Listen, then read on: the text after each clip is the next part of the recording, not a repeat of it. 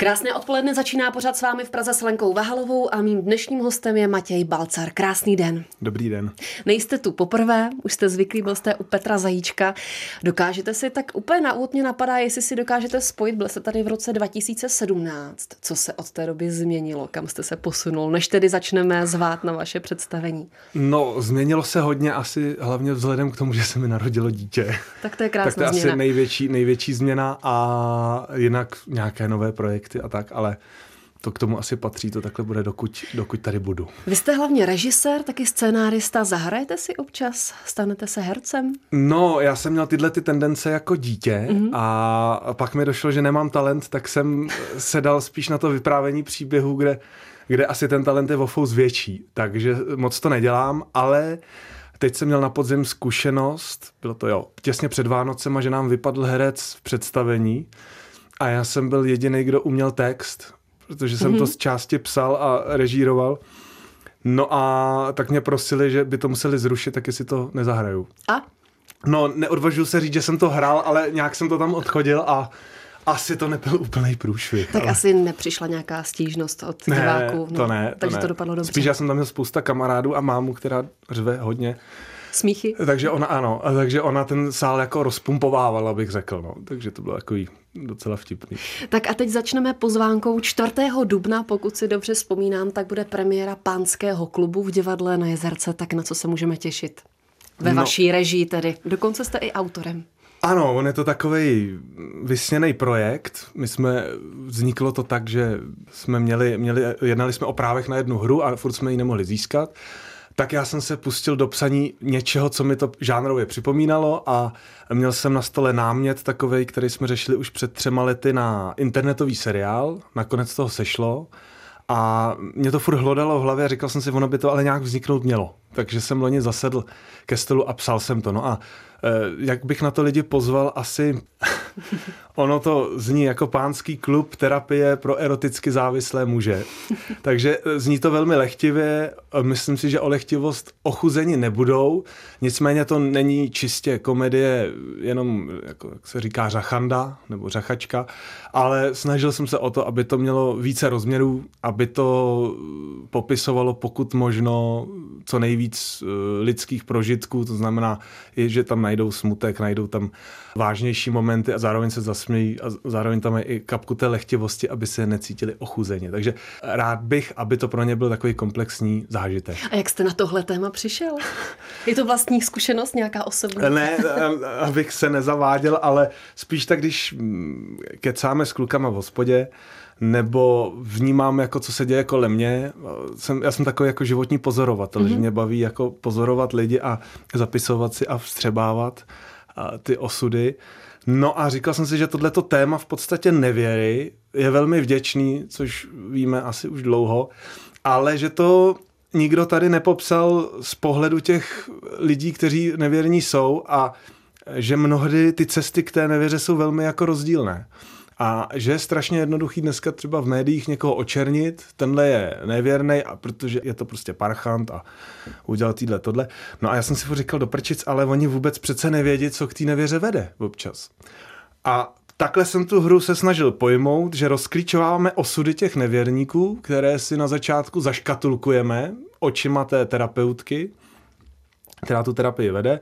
No a postupně vlastně odloupáváme ty slupky těch charakterů a zjišťujeme ty cesty, které je k tomu vlastně vedly. No a mnohdy zjistíme, že ty lidi vůbec nejsou špatný, jenom, že jsou vlastně třeba velmi smutní a uh, doplňují tím něco, co jim chybí někde jinde, nebo tak zkrátka uh, má to takový spíš smířlivý pohled na věc, abychom nesoudili na první pohled, ale snažili se vždycky o těch lidech vědět co nejvíc.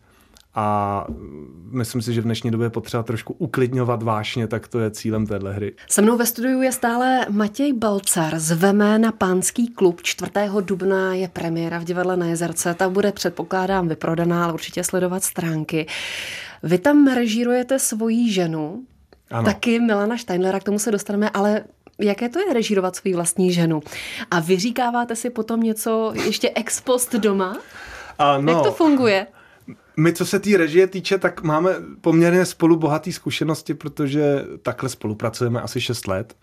eh, že jsme dělali studentský film, pak jsme dělali už dvě hry, nebo tři vlastně spolu, takže tohle to máme vyzkoušený. Tady zajímavější bylo spíš to téma, mm-hmm. protože samozřejmě Kristýna je můj takový první dramaturg, že vždycky, když něco napíšu, tak jí to dodá přečíst, jestli to můžu dát dál. No a ona to četla a jako nejdřív se bavila a pak jako samozřejmě přišla otázka, kde na to chodím. Na, na tyhle ty věci. A, Od kamarádu. Já jsem říkal, no, jako vstřebávám ze všech možných zdrojů, tak to byla taková drobná, jako e, drobný zásek, ale myslím si, že, že o všech těch tématech, co v té hře jsou, tak jsme schopní mluvit a že nás to teď vlastně baví to zkoušet a že to i čistí všechny potenciální rizikový jak se tomu říct, pochyby, pochyby nebo, nebo ne, nevysvětlený nebo zamlčený věci, které páry mezi sebou můžou mít, tak si myslím, že to je velmi ozdravný proces, protože my díky tomu nemáme žádný tajemství a víme o sobě úplně všechno. A nesete si tu práci domů, anebo zkoušením třeba ve dvě hodiny to skončí? No, neseme si to domů, jako vždycky, ale protože my tím asi žijeme, nebo nás to baví. Já to vlastně neodděluju, že já nevím, kdy nepracuju, kdy... Mm-hmm. Pro, já jediný, co nemám rád, jsou faktury a tyhle věci, ale uh, jak je to kreativní, tak se to nedá rozlišit, protože pracujete vlastně furt, anebo vůbec. Ono se to těžko, těžko já si hraju s Legem, s Vojtíkem a přitom vymýšlím vlastně věci, jo. Takže my to bereme spíš, že to je naše součást, takže se o tom bavíme třeba u večeře, pak se jdem koukat na most, který je skvělý a už, už o tom nepadne ani slovo. Jo. Takže asi takhle. Máme to i doma, ale nepracujeme. Se mnou je stále Matěj Balcar, co by mě osobně zajímalo, jaké je režírovat Milana Steinlera, protože on je poprvé vlastně v divadle na Jezerce, předtím tam nikdy neskoušel. Jestli se dá zvládnout tohle zvíře, když to řeknu velmi otevřeně. Já myslím, že jste to řekla úplně přesně, že on je zvíře. A mě je to ale hrozně... A to nemyslím pejorativně. Se vší úctou. Ale mně je to hrozně sympatický, ta živočiš, živočišnost, protože uh, on, Milan je hrozně upřímný a všechno, co říká, tak je pravda.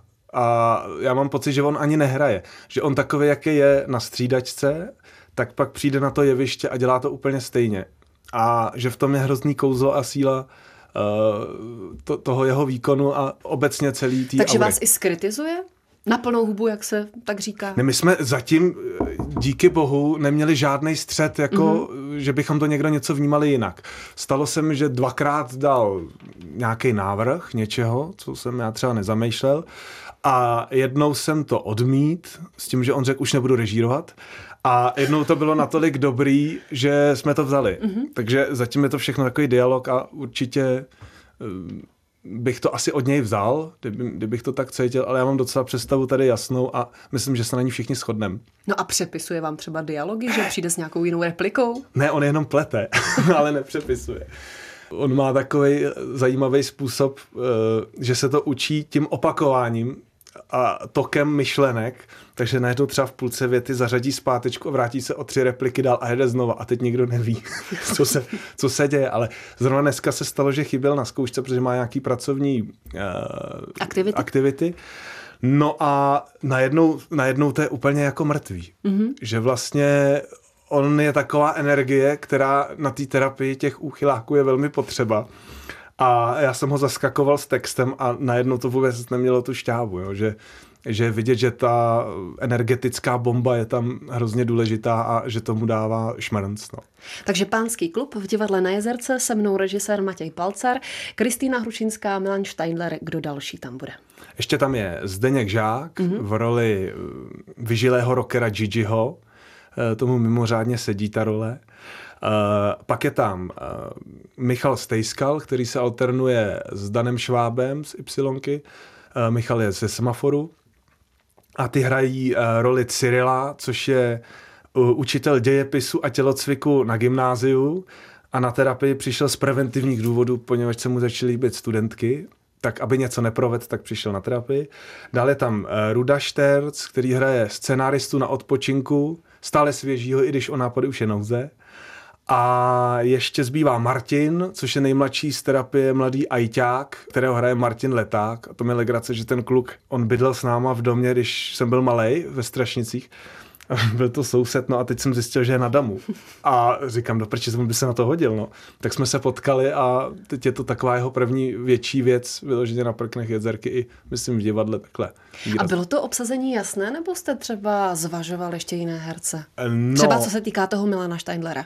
Tam to bylo velmi jasné, protože já jsem říkal, že na tu roli mám jenom dva lidi, kteří, kteří si myslím, že by to mohli hrát. Mm-hmm tak jsem zkoušel Milana a on řekl, že může a že by to chtěl dělat. Takže, takže jste neskoušel ani takže toho to tak, takže, takže to tak bylo, no. Vy jste zmínil, že ta nevěra má nějaký důvod, tak mě by zajímalo, jaký je třeba důvod, že ten muž zahne?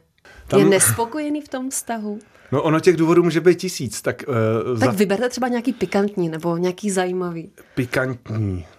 My tam máme takové dva protiklady. Jeden je scenárista, a to je velmi kultivovaný pán kolem osmdesátky, který přišel na tu terapii s tím, že by se rád zbavil závislosti na fyzické blízkosti s ženami, protože mu bude 80, zemřela mu žena.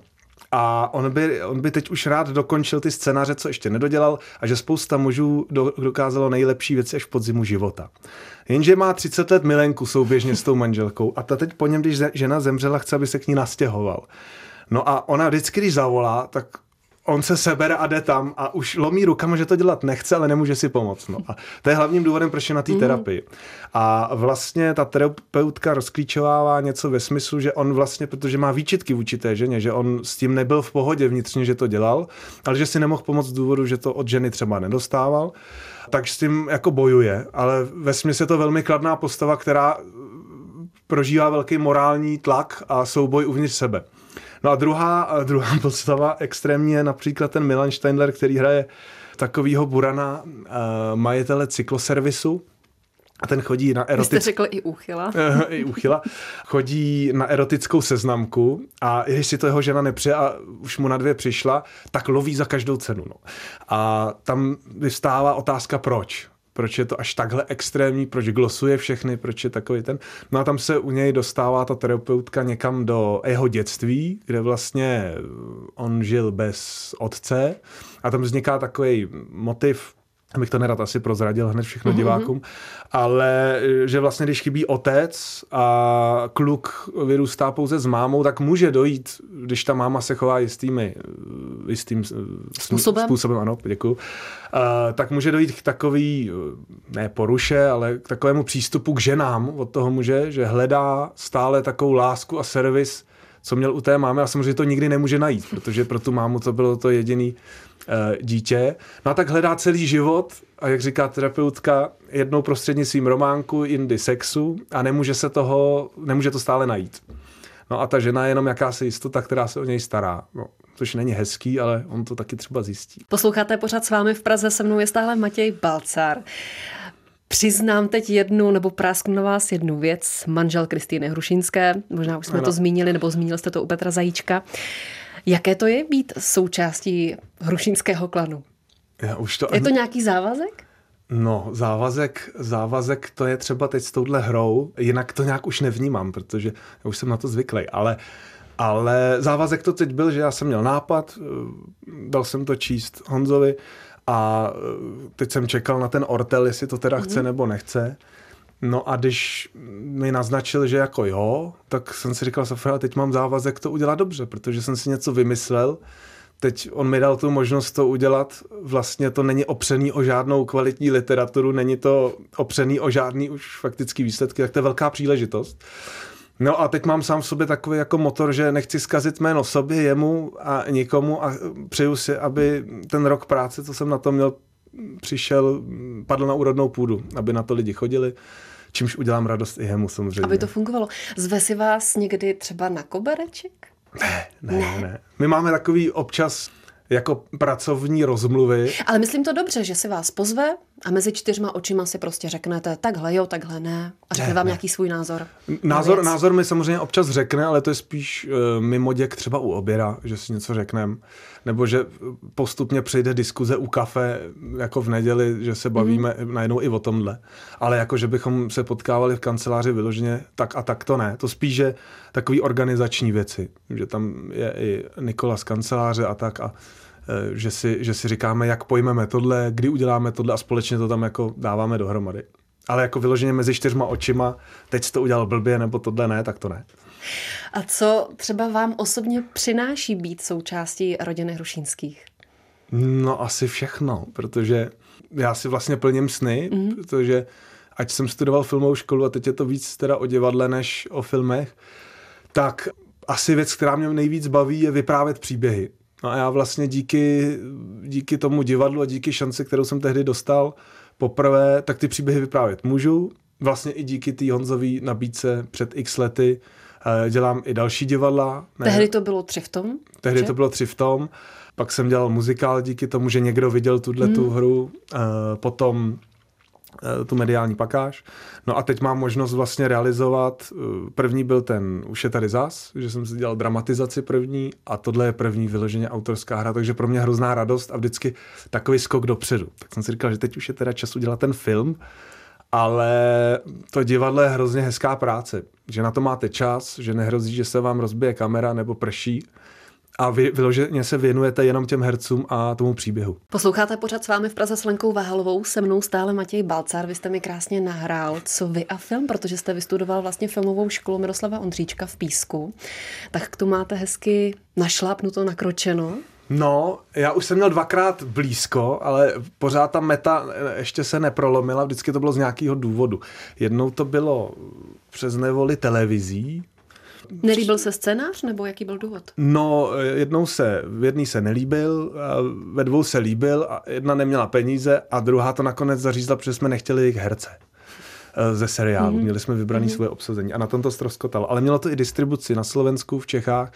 Dokonce nám Ivan Mládek na to skládal písničku a měli jsme i posvěcení pana Svěráka starého, který nám uh, to konzultoval. Nicméně to nedopadlo, na někoho se nezlobím, je to v šuplíku a čas na to bude ještě. No a druhý nedopadlo, to jsme se rozhodli produkovat sami, akorát už jsme neměli dostatek prostředků na distribuci, No a v distribuci o to projevily dvě velmi seriózní distribuce, o to projevily zájem. Akorát mi řekli, že to nemůžou zainvestovat na svoje náklady, že kdybych byl, vymyslím si, Honza Hřebejk nebo Jiří Vejdělek, tak to hned udělají, ale já jsem pro ně riziko takže bych musel zaplatit ještě o hodně peněz navíc. Takže na tom se to zastavilo. No ono dávat klukovi mladýmu hmm. 20 milionů není legrace. No. Ale Davidovi Baldovi se to teď podvedlo. Taky nedávno. šikovnější, no. A teď, kdo ví, když se okotí ten pánský klub, tak si myslím, že to je velmi, velmi dobré téma, že by to v Čechách mohlo... Máte diváky... takovou ambici, že byste to sfilmoval? Mám. Jo? Já vždycky, když něco píšu, tak jo, mám ambici, že by se to i natočilo. A kdo ví, tak třeba, to, třeba se to někomu zalíbí, to, že by to mohl být levný a hezký film. Ještě mě ve finále napadá, jestli stíháte svoje aktivity bokem, to znamená třeba Rock Café a další divadelní spolky. Jo. Stíháte? Tak ona, ta jezerka je vlastně vždycky tak jednou do roka, takže času je pak hodně a já v první řadě dělám eh, produkci, že máme produkci eh, se spolužákama ze školy a děláme reklamy což není teda společensky nějaká blahosklona ta činnost, ale baví nás to a učíme se na tom. Právě střádáme zkušenosti na film. Tak to je taková hlavní jako obživa. No a když je volno, tak děláme právě třeba mediální pakáž a, a tak. Máte nějaký sen, tedy kromě toho, že byste chtěl sfilmovat pánský klub? No já mám pocit, že se mi všechno tak plní, že teď bych si připadal jako kacíř ještě nějaký říkat, ale tak uh, mám sen samozřejmě dožít se vysokého věku, natočit pár filmů, mít zdravé děti, uh, spokojený vztah a dobrý kamarády okolo sebe. Tak ať se vám daří, Mati. Děkuji vám. Mým dnešním hostem byl režisér, scénárista, taky příležitostný herec, musíme říct, Matěj Vácar. Díky Dě- moc. Děkuju.